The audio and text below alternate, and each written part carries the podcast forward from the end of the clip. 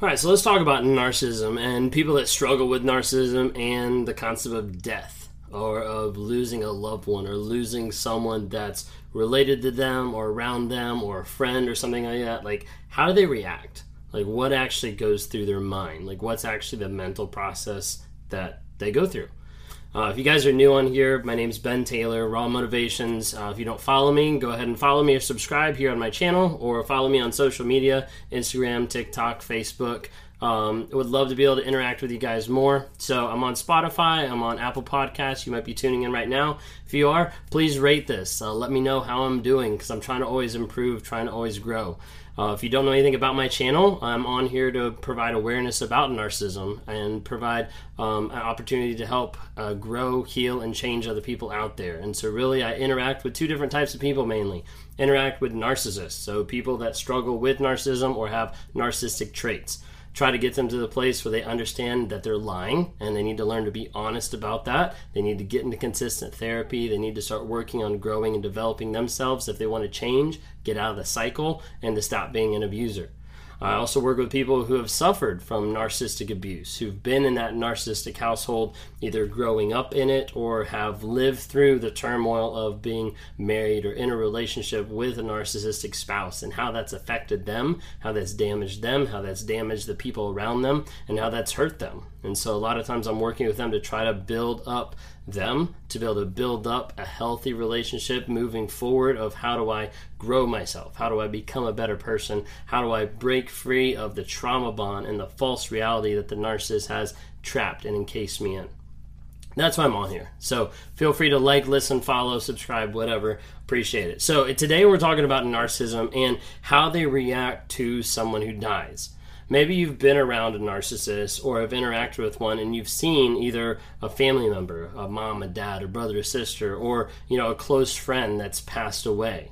And you kind of like watch them or you wonder like what's actually going through their mind, like what's actually going through their head because you might see them typically have like no emotion and then you wonder like wait a second like they have no emotion to their grandma passing away but they just cried when the dog got run over it's very different. It's very disconnected a lot of times for narcissists of how they process things. So you have to remember, like at the core of narcissism, you have shame, you have rage, you have all these different things that auto- automatically come back to a place where they want supply. They want people and they want things that put the attention on them. That could be positive attention, that could be negative attention, whatever it might be. When you're dealing with someone who's had a relative or a close family member that's passed away, all of a sudden in their mind, those people no longer matter. Now, part of it is because they probably didn't matter to the narcissist to start off with, because a narcissist only cares about the people that affect them, the people that help them feel better about themselves, that upgrade their ego, that upgrade their image, that make them feel and look like a better human to everybody else out there. So, as a result, they probably don't care about the person to start off with. Second of all, if they did if they did care about the person or they had a relationship or they were close or something like that, you might see them not react. You might see them not cry. You might see them not show that type of emotion. It could be a couple different things. One, it could be that they aren't tapped into that emotion it hasn't hit them. And maybe it'll hit them later. And they'll process it in private because they wouldn't show anybody that weakness that sign of emotion that sign of that they might be feeling something because they want to cut that out. Other times they won't show that type of emotion because they don't have that type of emotion. They don't have that feeling for that person because again they might not have cared about that person to start off with. Other times with narcissism you have to keep in mind they're very much in the moment this is why a narcissist can have an argument, can rage at you, can walk away, and can come back a couple minutes later and be completely normal, com- be completely fine because it's already in the past. They've already moved past it. They've already blocked it out, disassociated it from their memory, so they can move on and continue to build the false reality that they're building.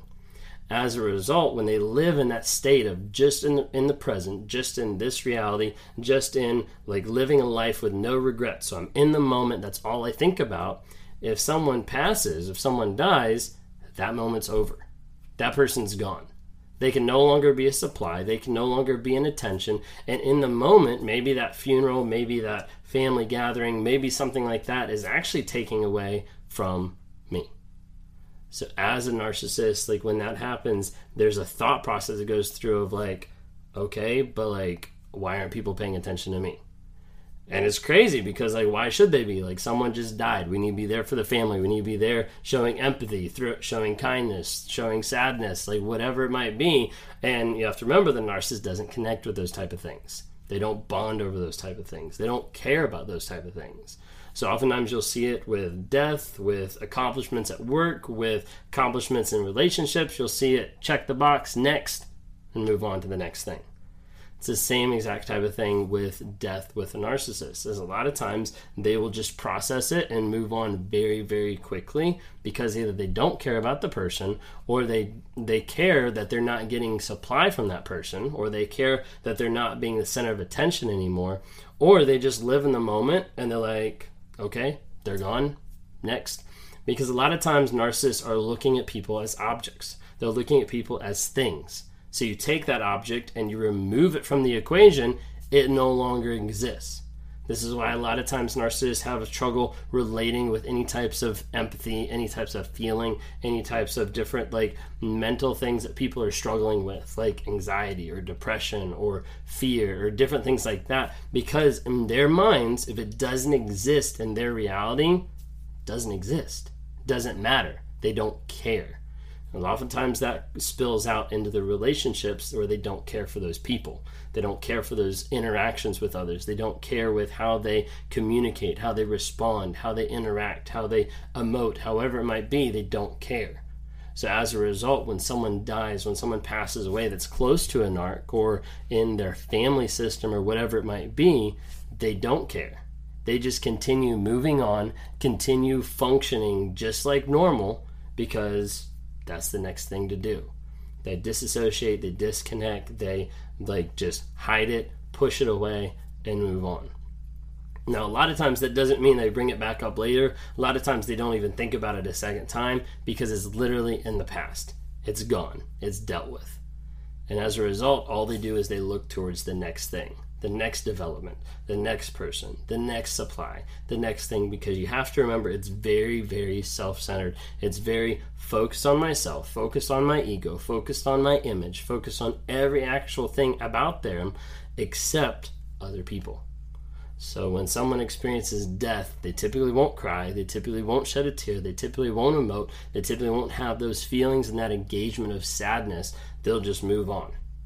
And they'll think, what's next? They'll think, why aren't people paying attention to me? They'll think, why do I even care? They'll think, they're gone, they're out of my life, moving on with my life. Narcissists oftentimes will disassociate and disconnect those realities because they view other people as objects and they just want to move on to the next person or the next thing.